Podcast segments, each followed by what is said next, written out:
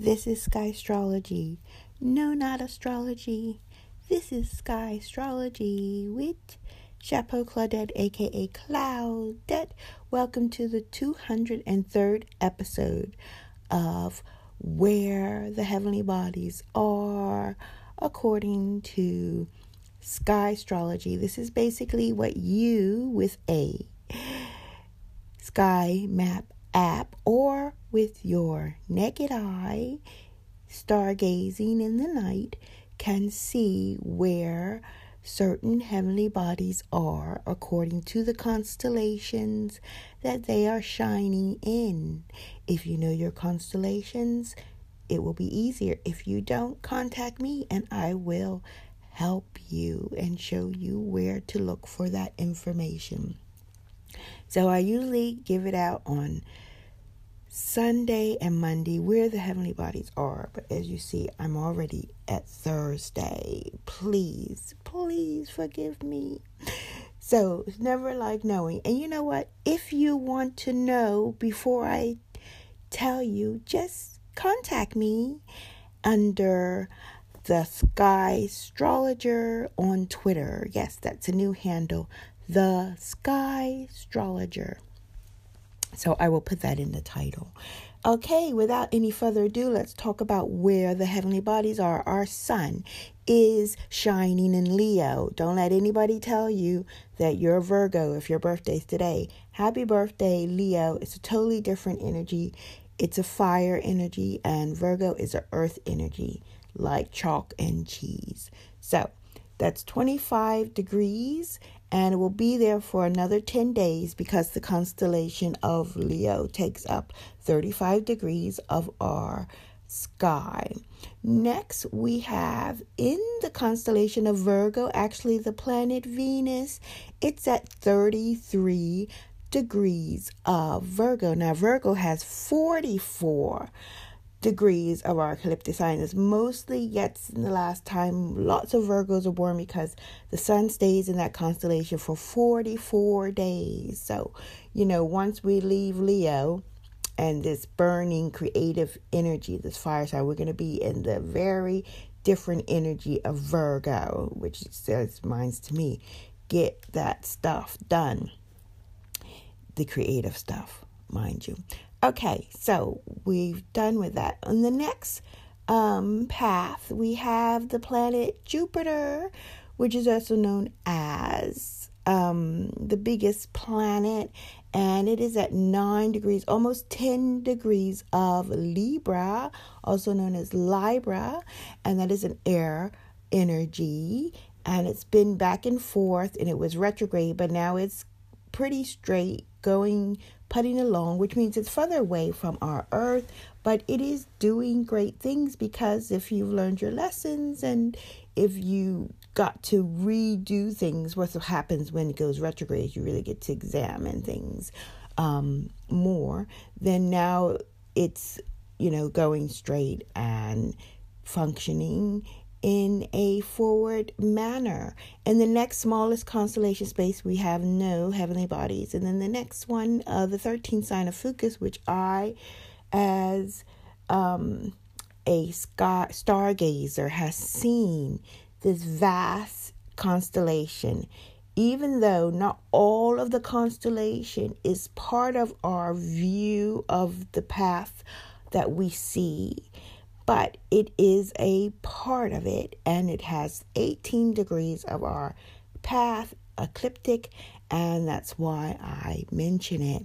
There's no heavenly bodies in there because we have a very full Sagittarius constellation space, which is an amazing constellation. So many little stars.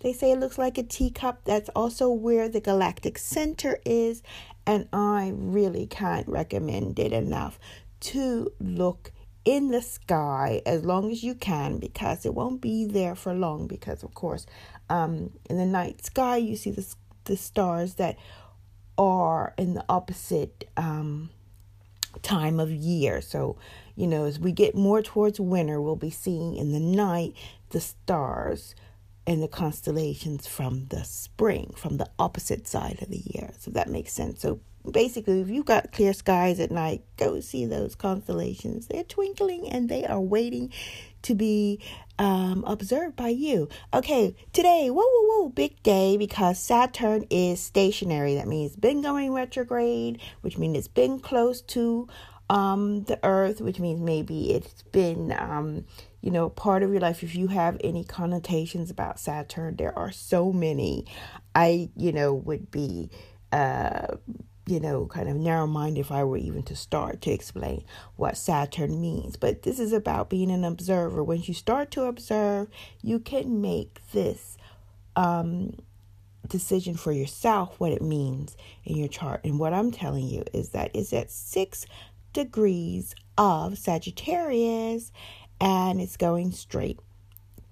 Okay, the next uh, heavenly body that is in this space of Sagittarius that is still going retrograde is Pluto at 22 degrees of Sagittarius.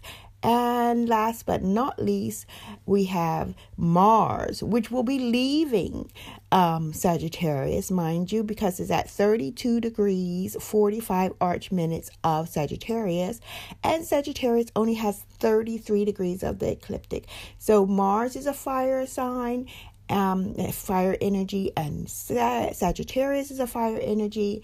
So they were, you know, understanding each other's energy, and now Mars will be leaving that going into uh, Capricorn. I know everybody says that, you know, because those are the astrologers talking, they do not follow the mathematical um, path and the astronomical path. And this is so important because we had a lot of influence by Mars going retrograde. It was going retrograde for three months and it was going over the south node, and a lot of stuff was happening. A lot of people passed away, and that was about the strength. Even my mother passed away, which is one of the reasons I haven't really gotten back into being really strict with um, the timing of my podcast. But, you know, it is important to know. And because Mars went over a lot of things when went back over things when it was retrograde. Now it's going forward, and we are going to be going again um, over these things that we've been going over in the last three months um, in the next coming weeks. Uh, really, because the South Node, which is also known as Ketu, is at five degrees of Capricorn, and a lot of things happen when Mars and Ketu conjunct. Okay, so I will be talking about that later on. If you want to subscribe, you don't want to miss anything, please do. Which, um, let me just go and say that, of course, like I said, uh, Ketu or South Node is at 5 degrees of Capricorn. We still have our Neptune, as you know, moves really slow. It's at retrograde at 17 degrees. It hasn't only moved like one degree in the last like half a year or so. Um, if you listen to me, you will know more or less where it is.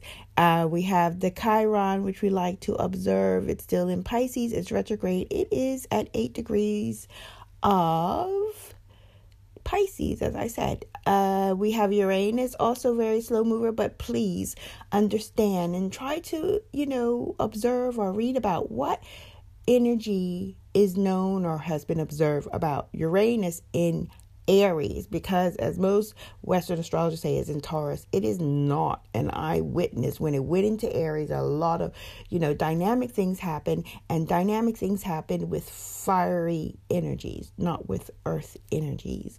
And yeah, uh, as you know, I'm obsessed with the mathematical realities of this. I don't believe in the other realities of it, and that's just the way it is you know, because I have seen with my own eyes what that means. And yeah, that's why I I abide by that.